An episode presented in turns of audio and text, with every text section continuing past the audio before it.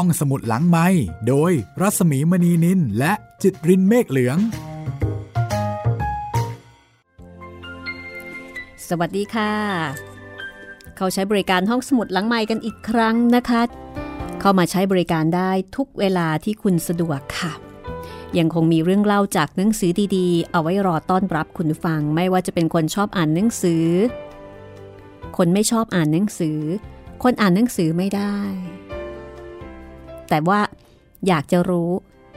เรื่องราวในหนังสือ วันนี้ค่ะ จะเป็นตอนที่สองของเรื่องเบ้งเฮกผู้ถูกกลืนทั้งเป็น จากบทประพันธ์ของหม่อมราชวงศ์คึกฤทธิ์ปราโมทที่ท่านบอกว่านี่เป็นสามก๊กฉบับนายทุน ตรงกันข้ามกับสามก๊กฉบับวณิพก ใครที่เป็นแฟนสามก๊กไม่ควรพลาดด้วยประการทั้งปวงค่ะ นำเรื่องเบ้งเฮกผู้ถูกกลืนทั้งเป็นมาเล่าให้คุณได้ฟังกัน ต่อเนื่องจากเรื่องคนไทยทิ้งแผ่นดิน เพราะเห็นว่าเนื้อเรื่องเนี่ยมันมีความคาบเกี่ยวกันอยู่ วันนี้จะเป็นตอนที่สองนะคะ กับเรื่องของเบ้งเฮกวีรบุรุษคนไทย ซึ่งคนจีนเรียกว่าเบ้งเฮกแต่ว่าชื่อจริงของเบ้งเฮกในภาษาไทยจะเป็นอะไรนั้น ไม่มีใครทราบได้ค่ะ รู้แต่ว่าเป็นเรื่องราวที่ปรากฏ ทางฝ่ายจีน เรื่องของเบ้งเฮกจึงน่าสนใจ หม่อมราชวงศ์คึกฤทธิ์ปราโมทก็กล่าวบอกว่าเขียนเรื่องนี้ด้วยความสนุกและก็ด้วยความรักในการที่จะให้ต้นฉบับกับเพื่อนฝูงนะคะ เพราะฉะนั้นก็ขอให้อ่านกันอย่างสนุก อย่าได้นำไปอ้างอิง หรือว่าเอาจริงเอาจัง อันนี้ท่านก็เขียนเอาไว้ในคำนำนะคะ บอกว่าเหมือนกับมาเล่านิทานประวัติศาสตร์ สนุกสนุกให้ได้ฟังกัน แต่ยี่ห้อของหม่อมราชวงศ์คือกริชปราโมทนั้นเชื่อขนมกินได้เลยนะคะว่า สนุกแล้วก็น่าติดตามแน่นอนค่ะ ก็หวังเป็นอย่างยิ่งว่าเรื่องราวจากหนังสือเบ้งเฮกนี้น่าจะเป็นแรงบันดาลใจ ที่ทำให้ผู้อ่าน นึกอยากจะศึกษาค้นคว้าเพิ่มเติมทางประวัติศาสตร์ คือบางครั้งเวลาที่เราอ่านข้อมูลทางประวัติศาสตร์ อ่านนวนิยายอิงประวัติศาสตร์ มันอาจจะไม่ได้สำคัญว่า ข้อมูลหรือว่าเรื่องราวนั้น มันจริงหรือเปล่า เพราะว่าเอาเข้าจริง ๆ แล้วไม่มีใครเกิดทัน แต่อยู่ที่ว่าสร้างแรงบันดาลใจให้เราสนใจในการที่จะศึกษาค้นคว้าเกี่ยวกับความเป็นมารากเหง้าของตัวเอง แล้วก็สนใจในการที่จะหาหลักฐานมากยิ่งยิ่งขึ้นค่ะ ซึ่งตรงนี้ก็จะเป็นการเพิ่มนิสัยความสนใจใคร่รู้นะคะ โดยเฉพาะถ้าเกิดว่าเด็กๆ อ่านก็จะเป็นผลดี หรือว่าพ่อแม่อ่านให้เด็กๆ ฟังเล่าให้เด็กๆ ฟัง วันนี้ก็จะเป็นตอนที่สองดิฉันเองก็จะพยายามเก็บความ ตอนไหนที่ผู้ประพันธ์นะคะคุยเกร็ดความรู้ ก็อาจจะจับประเด็นมาถ่ายทอดให้ฟัง คือจะกลั่นเอาเฉพาะเนื้อเรื่อง เพราะว่าเวลาที่ท่านคุยเนี่ยดิฉันมองว่าเป็นอัธรสนะคะ อยากให้คุณผู้ฟังเนี่ยไปอ่านเองมากกว่า เพราะว่าเวลาอ่านเรื่องของหม่อมราชวงศ์คึกฤทธิ์ปราโมทเนี่ยจะมี2สส่วน คือส่วนที่เป็นเรื่องกับส่วนที่เป็นรสนะคะ ส่วนที่เป็นรสชาติอัธรสเนี่ยอันนี้ควรจะอ่านเอง ดิฉันก็จะสรุปเอาเนื้อเรื่องกลั่นเอา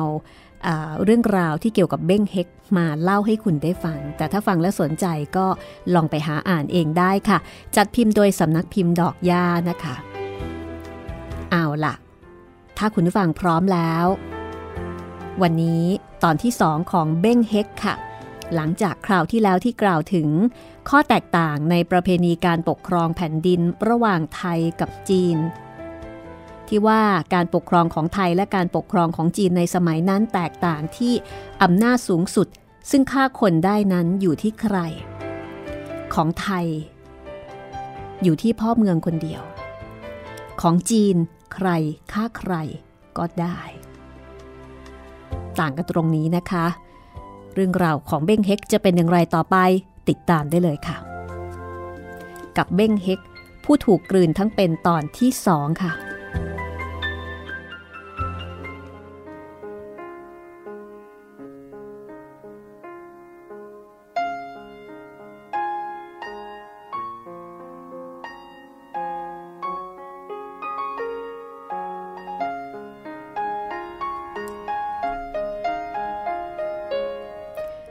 ความแตกต่างระหว่างอำนาจสูงสุด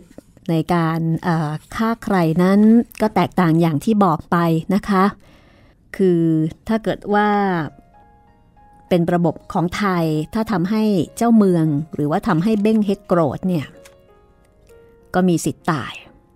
แต่ถ้าเป็นจีนไม่ว่าทำใครโกรธก็มีสิทธิ์ตายได้ทั้งนั้น เพราะว่าอำนาจในการจะสั่งให้คนตายเนี่ยไม่ได้อยู่ที่เจ้าเมืองเพียงแค่คนเดียว มีหนำซ้ำยังจะต้องระวังอันตราย เนื่องจากกลศึกกลอุบาย ซึ่งเข้าใจได้ยากร้อยแปดในส่วนนี้ค่ะ ผู้ประพันธ์ก็ได้กล่าวถึงข้อแตกต่างประการที่สองที่ขงเบ้งได้กล่าวเอาไว้เกี่ยวกับลักษณะของคนไทย ซึ่งตรงนี้น่าคิดนะคะ ท่านบอกว่าคนไทยนั้นมีใจเจ็บร้อนแทนพวกพ้อง แสดงให้เห็นถึงนิสัยรักชาติอย่างรุนแรงของคนไทย แล้วก็แสดงให้เห็นว่าเป็นน้ำหนึ่งใจเดียวกันมานานหนักหนา คอยเจ็บร้อนแทนกันอยู่เป็นนิด ถ้าใครมาทำอะไรคนไทยเขาคนหนึ่งก็เท่ากับว่าทำกับคนไทยทั้งเมือง นิสัยนี้จนบัดนี้ก็ยังคงเป็นนิสัยของคนไทย คือถ้าอยู่ระหว่างพวกเดียวกัน ก็อาจจะทะเลาะกัน หาเรื่องหาราวมีเรื่องกันบ่อยครั้ง แต่ถ้าลองมีต่างชาติต่างภาษา เข้ามาเกะกะข่มเหงคนไทย คนไทยทั้งหมดก็จะต้องออกรับ แม้แต่คนที่ไม่ชอบกันเอง ก็จะต้องออกรับและเข้ามาช่วย ท่านบอกว่าครั้งหนึ่งที่จังหวัดเชียงราย เมื่อสมัยบริษัทยาสูบอังกฤษและอเมริกันยังทำไร่ยาสูบ มีคนไทยพวกหนึ่งเรียกว่าไทยยาหรือว่าไทยยะอพยพเข้ามาจากจีนหลายร้อยคน แล้วก็มาตั้งภูมิลำเนาอยู่ในจังหวัดเชียงราย มารับจ้างทำงานในไร่ยา เป็นไร่ยาสูบนะคะ แทนพวกขมุ ฝรั่งซึ่งเป็นนายจ้างถึงกับออกปากว่า คนไทยพวกนี้ขยันขันแข็งไม่แพ้ขมุ สติปัญญาก็ดีกว่าเสียอยู่อย่างเดียว มีนิสัยเป็นคนไทยมากเกินไป ถามว่าเป็นอย่างไรมีนิสัยเป็นคนไทยมากเกินไป นิสัยที่ว่าก็คือถ้าฝรั่งผู้เป็นนายจ้าง ไปขึ้นเสียง หรือว่าดุว่าคนใดคนหนึ่งแล้ว พวกนี้จะพากันหยุดงานทั้งขยงเป็นการประท้วงค่ะทำให้ปกครองยาก นี่คือข้อแตกต่างประการที่สองของคนไทยกับคนจีน ข้อแตกต่างอีกประการหนึ่งระหว่างไทยกับจีนในสมัยสามก๊กก็คือ คนไทยกินแต่เนื้อสัตว์ดิบ หม่อมราชวงศ์คึกฤทธิ์ปราโมทอธิบายเรื่องนี้บอกว่าแหมพูดยาก การพร่าการยำถ้าเอาเนื้อไปต้มไปปิ้งจนสุกมันก็ไม่อร่อย หรือถ้าจะกินลาบกินลูกก็จำเป็นต้องใช้เนื้อดิบ เป็นเรื่องของนานาจิตตังก็จริงนะคะ คนจีนเขาจะกินของสุก ต้ม นึ่ง ผัดเป็นหลัก ในขณะที่อย่างคนอีสานเราก็จะมีอาหารหลายอย่างที่เนื้อเนี่ยมันจะต้องดิบดิบสุกสุกพวกลาบเลือดอะไรทั้งหลายนะคะ ก็ราดแบบราดครุกใช่ไหมกับเลือดแบบสดสดหยดติ๋งติ๋งกันเลย อันนี้สมัยก่อน ก็คงดูเป็นที่น่าหวาดกลัวของคนที่ไม่ชอบกินอะไรดิบดิบสุกสุกแบบนี้ นี่เป็น 3 ข้อนะคะ ของความแตกต่างระหว่างคนไทยคนจีนในสมัยสามก๊กหนึ่งก็คืออำนาจสูงสุดในการฆ่าคนถ้าของคนไทยอยู่ที่เจ้าเมือง แต่ถ้าของคนจีนอยู่ที่ใครๆหลายคนไม่ได้อยู่ที่เจ้าเมืองคนเดียว 2 ก็คือคนไทยมีใจเจ็บร้อนแทนพวกพ้อง 3 ก็คือคนไทยเนี่ยชอบกินเนื้อสัตว์ดิบ ทีนี้เมื่อแผ่นดินจีนเกิดการแตกแยกตั้งแต่สมัยพระเจ้าเฮียนเต้ รัฐบาลกลางของจีนอ่อนอำนาจลง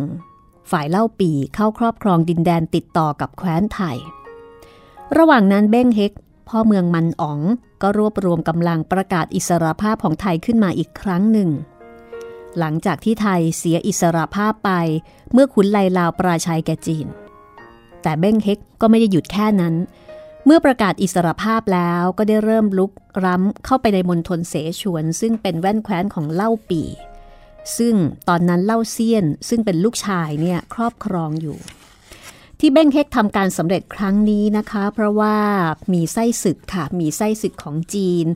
เรียกว่าไส้ของจีนเป็นหนอน คือมีขุนนางจีนตำแหน่งเจ้าเมืองสามคน คือยงคีเจ้าเมืองเกี่ยมเหลงจูโพเจ้าเมืองโคกุ้น แล้วก็โกเต็งเจ้าเมืองอวดจุ้น มาฝักฝ่ายเข้าด้วยทางเบ้งเฮก เมื่อเบ้งเฮกได้จีนเป็นกำลังเข้าสมทบดังนี้ ก็เตรียมที่จะตีเอามณฑลเสฉวน ซึ่งเบ้งเฮกถือว่าเป็นของไทย เพราะว่าไทยเคยครอบครองอยู่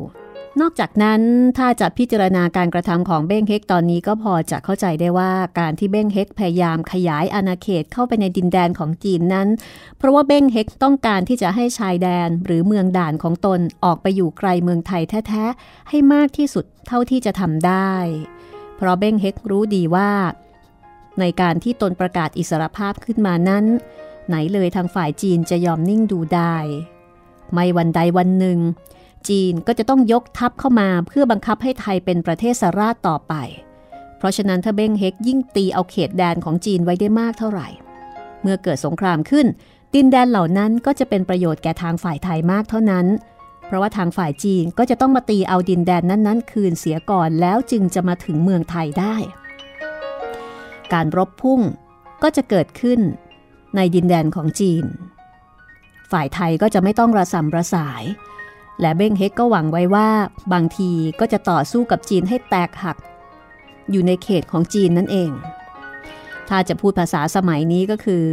เบ้งเฮกปรารถนาจะไปตั้งแนวต้าน เรียกว่าแนวต้านอันสุดท้ายไว้ในเขตของจีน เพื่อผลักยุทธภูมิออกไปให้ไกลจากบ้านเมืองของตนให้มากที่สุดเท่าที่จะทำได้ แผนการของเบ้งเฮกเป็นผลสำเร็จ เจ้าเมืองของจีนที่อยู่ใกล้กับดินแดนไทยยอมเข้าด้วย อาจจะเป็นเพราะว่าจวนตัวกลัวกำลังฝ่ายไทย แล้วก็อาจจะเห็นจีนด้วยกันกำลังแตกแยกเสื่อมอำนาจลง ประกอบกับเวลานั้นทางฝ่ายเล่าปีก็ขาดคนดีๆ ไปเสียมาก ฝ่ายเล่าเซียนลูกชาย ก็ไม่เอาฐานคบผู้หญิงกินเหล้าไปตามประษา ก็ไม่ค่อยจะมีคนดี เอาไว้ให้ใช้ เบงเฮกได้ที ก็ดำเนินการสงครามแบบสายฟ้าแลบ ยกพลทะลวงเข้าไปในมณฑลเสฉวน แล้วก็ตีบ้านเล็กเมืองน้อยได้ตลอดทาง จนถึงเมืองเองเฉียง ซึ่งเป็นเมืองใหญ่ ก็ให้ตั้งล้อมไว้กองทัพเบ้งเฮกคราวนั้นเป็นทัพใหญ่ใช้ทหารถึง 10หมื่นแล้วก็ก่อให้เกิดความตระหนกตกใจเป็นอันมาก เมื่อข่าวไปถึงพระเจ้าเล่าเซียน ก็คาดกันว่าเมืองเองเฉียง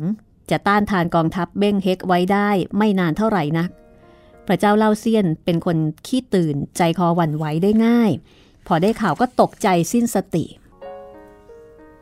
คงเบ้งเองก็ตกใจ แต่ก็ต้องพยายามรักษาท่าที ชี้แจงให้เห็นว่ากองทัพไทยที่ยกเข้ามานั้น เป็นเพียงกองทัพของคนป่า และที่เข้ามาได้ก็เพราะมีจีนเป็นไส้ศึกคงเบ้งพูดเหมือนกับว่า การยกทัพของไทยครั้งนี้ไม่เท่าไหร่ แต่จริง ๆ แล้วคงเบ้งเห็นว่าศึกคราวนี้เป็นศึกใหญ่ เป็นสงครามระหว่างชาติไม่ใช่สงครามภายในคงเบ้งขออาสายกทัพไปรบกับเบ้งเฮกเอง นี่ถือเป็นประวัติการเลยทีเดียว เพราะว่าคงเบ้งนั้น น้อยครั้งนักที่จะอาสาออกไปรบ และครั้งนี้แม้ว่าจะมีลูกศิษย์หลายคนขอไปแทน แต่คงเบ้งก็ไม่ยอม ยิ่งกว่านั้นขงเบ้งยังเรียกจูล่ง แม่ทัพที่มีความสามารถที่สุดมาจากแนวรบด้านอื่น เอามาตั้งเป็นแม่ทัพร่วมไปกับอุยเอียน มีองเป๋งแล้วก็เตียวเอ็กเป็นผู้บัญชาการกองพล แม้แต่กวนศกลูกกวนอูขงเบ้งก็ยังเอาไปเอ่อเอาไปใช้ในกองทัพด้วยคงเบ้งยกทัพไปคราวนี้ขุมไพร่พลไปถึง 50หมื่นมากกว่ากองทัพไทยถึง 5 เท่า ปาเข้าไป5 0 0แสนนะคะของไทยนี่แสนเดียวใช่ไหมคะคงเบ้งตั้งใจว่าจะทำสงครามแบบเบ็ดเสร็จ total warfare เพราะว่าเบ้งเฮกนั้นคงเบ้งรู้ดีนะคะว่าเป็นผู้ที่มีฝีมือสูงในการรบแบบกองโจร เพราะฉะนั้นเมื่อจะรบกับคนที่รบแบบกองโจรก็ต้องรบแบบเอาพวกมากเข้าว่า รบแบบเบ็ดเสร็จ ทีนี้พอคงเบ้งยกทัพใหญ่มาถึงที่เกิดเหตุ กองทัพที่ปะทะกับขงเบ้งเป็นเบื้องแรกก็คือทัพจีนด้วยกัน ได้แก่ทัพเจ้าเมืองจีนสามคนที่มาเข้ากับฝ่ายไทย ส่วนตัวเบ้งเฮกเองนั้นยังล้อมเมืองเองเฉียงอยู่ การสงครามในเบื้องต้นก็เป็นดังที่เก่งเฮเออเป็นอย่างที่เบ้งเฮกได้คาดการเอาไว้ เพราะที่เบ้งเฮกลงทุนคบคนจีนไว้สามคนคือยงคีจูโพและโกเต็งนั้นก็เพื่อเอาไว้เป็นทัพหน้าคอยรับมือต่อต้านทัพจีนที่จะยกมา เมื่อรู้ว่าขงเบ้งจะยกทัพมาเอง เบ้งเฮกก็ยังไม่กระตือรือร้นที่จะออกไปรบกับขงเบ้ง เพราะว่าศึกใหญ่ถึงเพียงนี้ในชั่วชีวิตของเบ้งเฮกก็ยังไม่เคยทำ เบ้งเฮกจึงทำเฉยไว้ แล้วก็ปล่อยให้คนจีนรบกับคนจีนไปก่อน แต่ขณะเดียวกันก็จะได้ศึกษากำลังและสติปัญญาของข้าศึกไปในตัวว่าจะมีสักแค่ไหน ฝ่ายคงเบ้งพอมาถึงพบทัพจีนต้านทานอยู่ ไม่พบคนไทยก็เริ่มออกลูกไม้ทันทีคงเบ้งเป็นคนฉลาดเมื่อเห็นเบ้งเฮกยังอยู่ไกล ปล่อยให้พวกเดียวกับคงเบ้งมารบกับตัว คงเบ้งก็พอจะคาดหมายได้ว่าเบ้งเฮกต้องการอะไร ยิ่งกว่านั้นคงเบ้งก็ยังวางแผนการมาหาศาลเอาไว้แล้ว แผนการนั้นก็คือการกลืน กลืนชาติไทย ให้สูญสิ้นไป เจตนาของคงเบ้งที่จะมานั้นจะมาปราบคนไทยให้ราบคาบ มิได้มีเจตนาจะมารบกับคนจีนด้วยกัน แต่เมื่อเจอคนจีนด้วยกันมาต่อต้านคงเบ้งก็ต้องออกอุบายเอาชนะโดยไม่ต้องใช้กำลังหากคงเบ้งจะดำเนินการรบอย่างตรงไปตรงมาก็จะทำได้ เพราะว่ากองทัพที่ยกมานั้นมันมากมายมหาศาลนัก สัมมหาอะไรกับกำลังต้านทานของเจ้าเมืองบ้านนอกสองสามคนจะไปรับอยู่ แต่ที่คงเบ้งเห็นว่าไม่สมควรจะใช้กำลังนั้น ก็เพราะคิดว่ายังไม่ถึงเวลา ถ้าเกิดรบพุ่งกันเสียในตอนนี้ แม้ว่าคงเบ้งจะเอาชนะได้ แต่ก็จะต้องเสียกำลังส่วนหนึ่งลงไปเป็นประการแรก ประการที่สองก็เท่ากับว่าเป็นการเปิดเผยกำลังที่มีอยู่ให้ให้เบ้งเฮกรู้ ถ้าเบงเฮกรู้ตัวเสียก่อนก็จะเป็นฝ่ายเสียเปรียบ การสงครามนั้นก็จะยืดเยื้อไปนาน คงเบ้งจึงต้องเอาชนะขั้นแรกด้วยกลอุบาย ซึ่งก็ไม่ได้เป็นของยากอะไรสำหรับคงเบ้ง เพราะว่า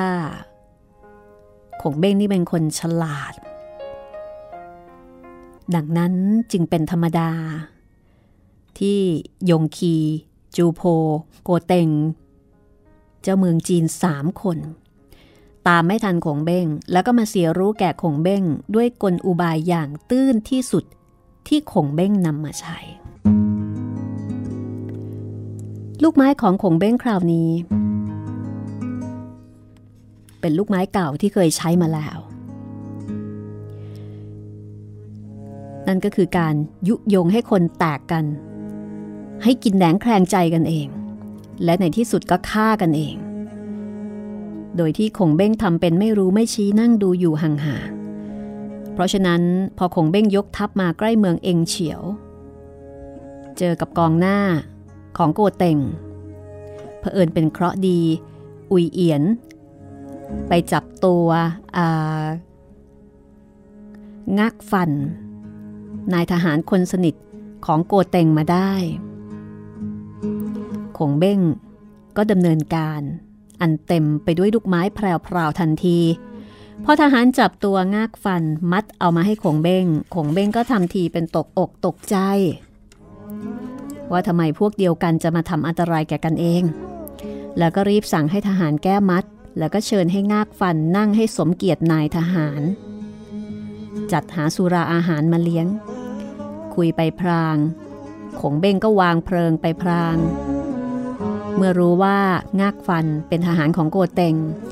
คงเบ้งก็สรรเสริญโกเตงเป็นนักเป็นหนาว่า คนอย่างโกเตงนั้นมีนิสัยซื่อตรง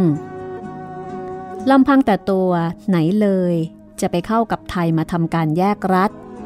นี่คงจะถูกยงขียุยงถึงได้เอ็นเอียงไป ถ้าโกเตงมาพูดจาปรับความเข้าใจกันเสีย ก็จะยกโทษให้ทันที เรียกว่าขงเบ้งเอานิรโทษกรรมเป็นเหยื่อล่อโกเต่ง ซึ่งขงเบ้งตกลงใจแล้วว่า จะเลี้ยงเอาไว้สักคน ถ้าโกเต่งตะครุบเหยื่อนั้น ยงคีและจูโพซึ่งเป็นผู้ร่วมคิดอีกสองคนจะไปไหนเสีย ขงเบ้งก็จะฆ่าเสียโดยง่าย ส่วนงากฟันนั้นเป็นนายทหารชั้นผู้น้อย อย่างดีก็เพียงขนาดผู้บังคับกองร้อย การที่ได้ออกรบคราวนี้ก็เพราะผู้บังคับการ ผู้บังคับบัญชาเนี่ยสั่งให้มาทำลำพังแต่ตัวงากฟัน ถ้าโชคชะตาไม่บันดาลให้ถูกจับได้ หากต้องการเข้าหาขงเบ้งในยามปกติ ไม่น่าจะมีโอกาส เพราะฉะนั้นในชีวิตของงากฟันซึ่งเป็นในทหารชั้นผู้น้อย ได้มาพบกับนักการเมืองชั้นผู้ใหญ่อย่างขงเบ้งนี่ก็ถือว่า สุดๆแล้วนะคะ แล้วก็คงไม่สามารถที่จะ ตามขงเบ้งได้ทัน เรื่องราวจะเป็นอย่างไรต่อไปนะคะ ห้องสมุดหลังไม้โดยรัสมีมณีนินและจิตรินเมฆเหลือง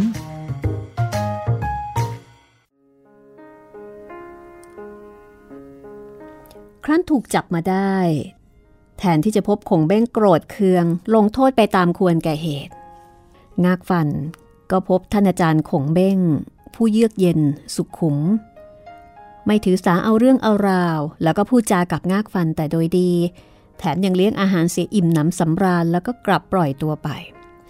งากฟันจึงเกิดความนับถือเลื่อมใสคงเบ้ง เป็นเทพพยดาเลยทีเดียว เมื่อกลับไปถึงค่ายก็รายงานให้โกเต็งผู้เป็นนายทราบ พร้อมกับทำตัวเป็นองค์การโฆษณาคงเบ้งให้ในายฟังเป็นการใหญ่ เล่นเอาโกเต็ง ถึงกับออกปากออกมาว่า ขอบใจ ของเบ้งนี้น้ำใจดีจริง ผลไม้ผลแรกของขงเบ้งก็เป็นผลสำเร็จสมความปรารถนา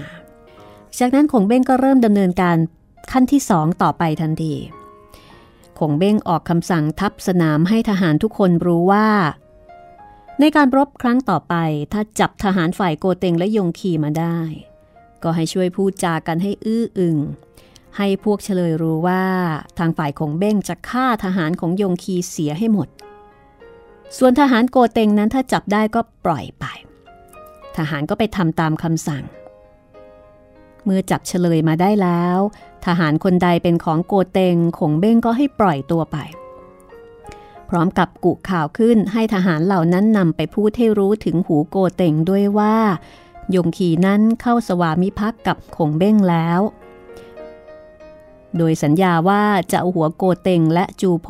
เพื่อนร่วมคิดมาให้ขงเบ้งให้จงได้ ทั้งนี้เป็นการวางยาพิษทางฝ่ายโกเต็งเอาไว้ก่อน ส่วนทหารยงขีนั้นก็ให้เอาตัวมาซักถามว่าเป็นทหารของใคร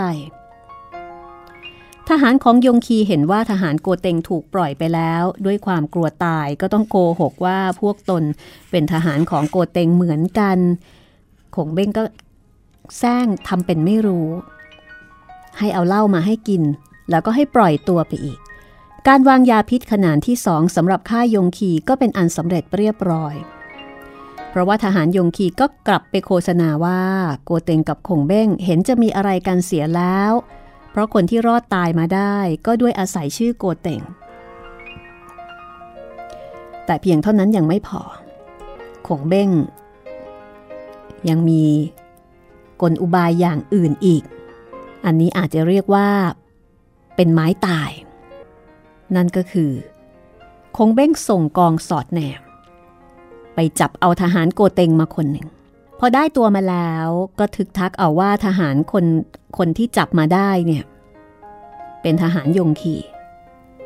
ต่อว่าต่อขานเป็นการใหญ่ ว่าเหตุไฉนยงคีนายของเอง นัดกับข้าเอาไว้ ว่าจะตัดหัวโกเตงกับจูโพมาให้ นี่ก็ผิดนัดมาหลายวันแล้ว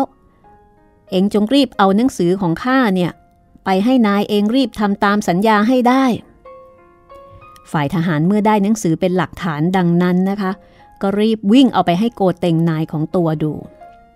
แผนการของขงเบ้งก็สำเร็จทันทีเพราะเมื่อโกเตงได้เห็นหนังสือขงเบ้งเตือนยงคี ให้รีบส่งหัวของตัวเข้าไป ก็โกรธเป็นฟืนเป็นไฟ หาว่ายงคีหักหลังตนแน่ ออกอุบาย ชวนยงคีมากินเลี้ยง เพื่อจะจับฆ่าซะ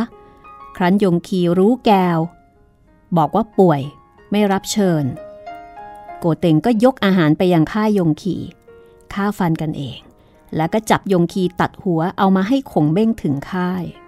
ฝ่ายคงเป้งมือเห็นโกเต็งเข้ามาสวามิภักดิ์ก็แซงทำเป็นโกรธโกเต็ง ถึงกับใจให้ฆ่าซะ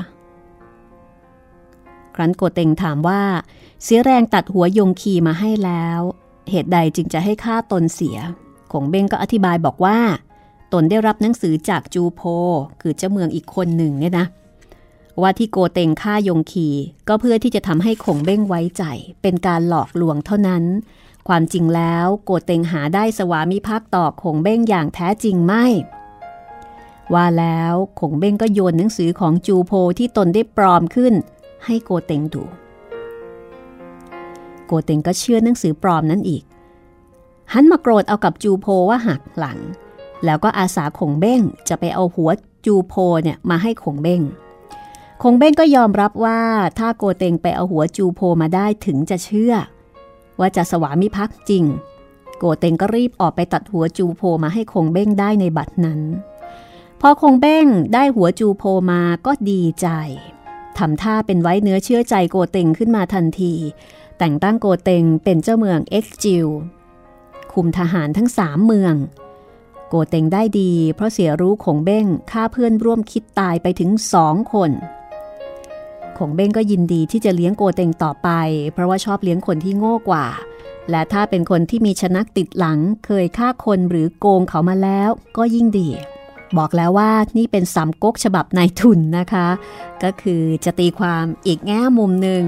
หม่อมราชวงศ์คึกฤทธิ์ปราโมทก็บอกว่าขอให้ดูเอาเถิด นี่แหละคือสติปัญญาของขงเบ้ง ความจริงถ้าขงเบ้งจะหักหานเอาด้วยกำลังก็ทำได้ แต่การกระทำเช่นนั้น นอกจากจะเป็นการเปิดเผยกำลังให้เบ้งเฮกทราบ ก็ยังเป็นวิธีการที่ไม่ถูกใจขงเบ้ง เพราะว่าขงเบ้งเป็นคนเจ้าอุบาย ทำอะไรถ้าไม่ใช้อุบายก็ไม่สนุก และขงเบ้งก็คงจะเป็นคนชอบสนุกอยู่ไม่น้อย จะทำอะไรเรื่องเล็กก็ต้องกลายเป็นเรื่องใหญ่ทันที เพราะแผนการเพราะกลอุบายของขงเบ้ง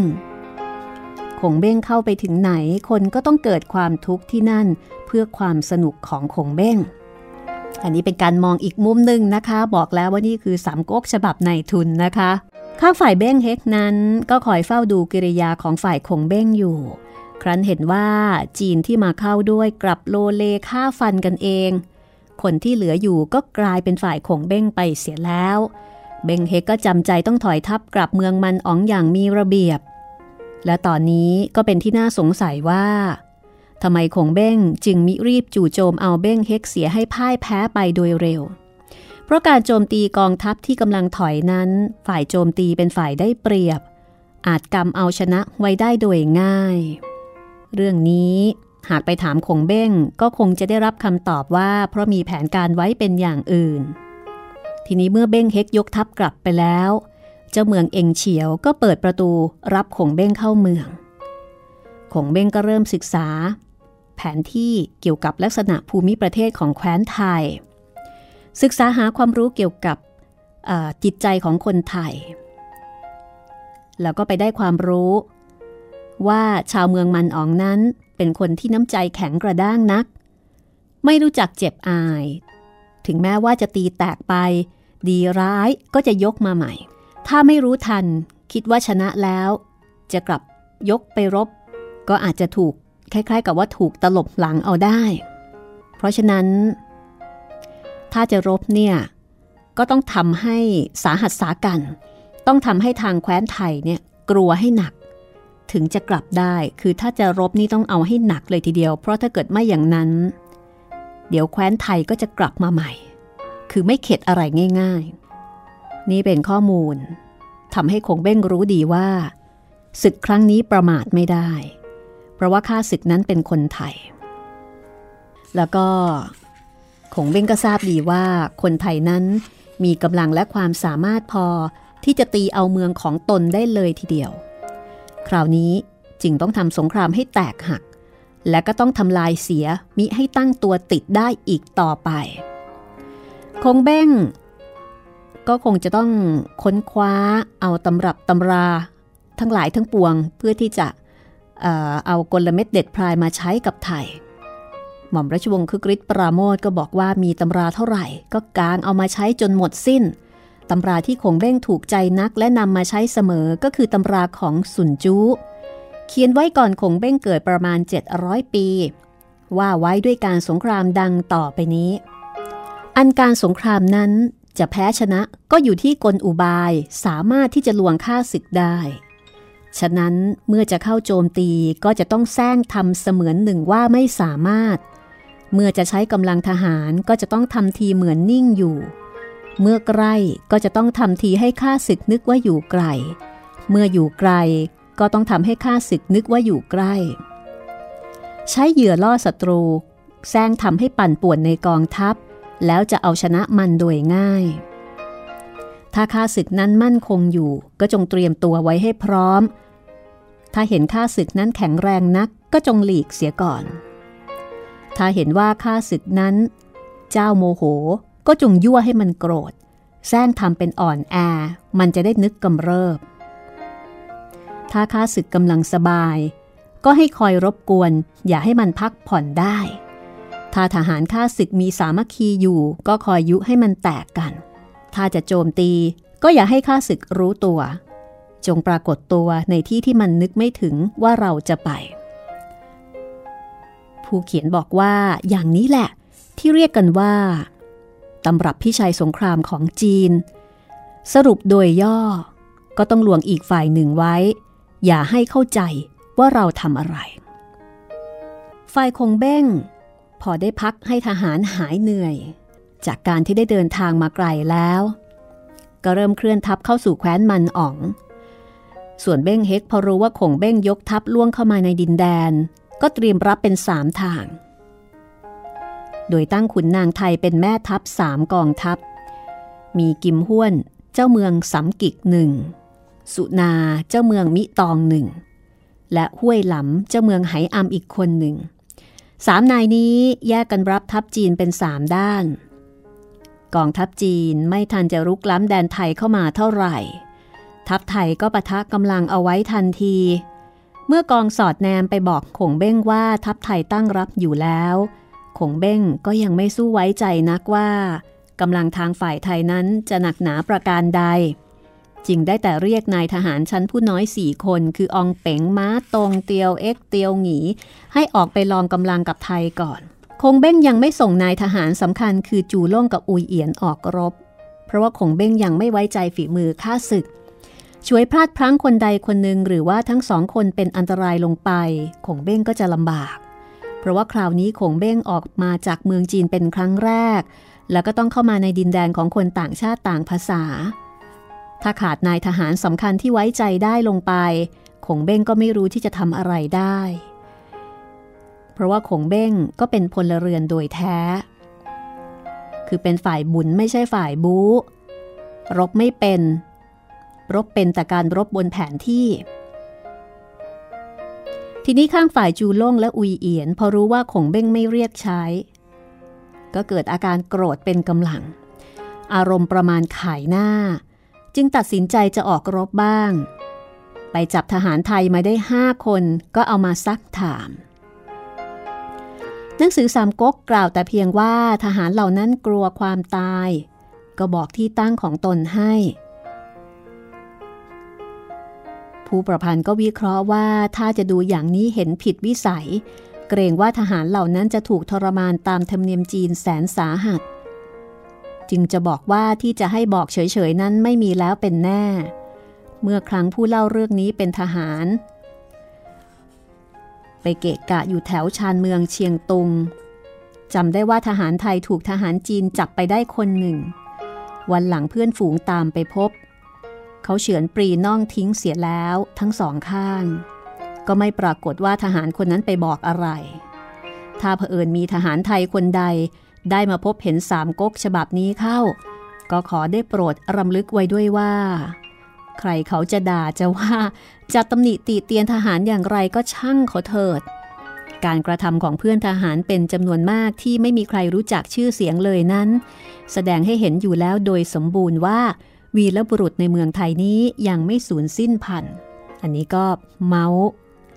เพิ่มรสชาติให้สักเล็กน้อยนะคะ ทีนี้ข้างฝ่ายจูล่งกับอุยเอียน เมื่อทราบที่ตั้งของทัพไทยจากปากทหารที่จับได้แล้ว ก็รีบรุดเข้าตีค่ายกิมห้วนตั้งแต่ยังดึกประมาณสี่ทุ่มค่ายกิมห้วนก็แตกเพราะไม่ทันรู้เนื้อรู้ตัว ทหารกิมห้วนก็กำลังสารละวนหุงข้าว ตัวกิมห้วนเองก็ตายในที่รบ จากนั้นจูล่งอุยเอียนก็แยกกันออกตีค่ายสุนาแล้วก็ค่ายห้วยหลำต่อ ข้างฝ่ายคงเบ้งพอรู้ว่าจูล่งและอุยเอียนออกไปรบทั้งที่ไม่ได้สั่งก็ตกใจ รีบสั่งนายทหารให้ออกไปช่วย ให้อองเป๋งเตียวเอ็กคุมทหารไปดักตามช่องเขา หากสุนาและห้วยหลำหนีไปก็จะได้สกัดได้แต่ถ้าจูล่งหรืออุยเอียนหนีไปก็จะได้เข้าช่วยทันท่วงที เนื่องด้วยสุนาและห้วยหลำถูกโจมตีแต่เช้าตรู่ยังไม่ทันรู้ตัวเช่นเดียวกับกิมห้วน สุนาและห้วยหลำก็เสียทีแก่ข้าศึก ต่างคนต่างขึ้นมาหนีเอาตัวรอด แล้วก็ไปถูกทหารคงเบ้งที่ซุ่มอยู่ตามซอกเขานี่จับได้ ส่วนจูล่งอุยเอียนนั้นเมื่อทำการสำเร็จแล้ว ก็พากันกลับมารายงานตัวกับคงเบ้ง พักเอาไว้ตรงนี้ก่อนก็แล้วกันนะคะ แล้วก็ไว้ติดตามต่อตอนหน้า ตอนที่ 3 ค่ะ เบ้งเฮกผู้ถูกกลืนทั้งเป็น จากบทประพันธ์ของหม่อมราชวงศ์คือกริชปราโมทสามก๊กฉบับในทุนค่ะ แล้วพบกันใหม่ตอนหน้า สวัสดีค่ะ ห้องสมุดหลังไม้โดยรัสมีมณีนินและจิตรินเมฆเหลือง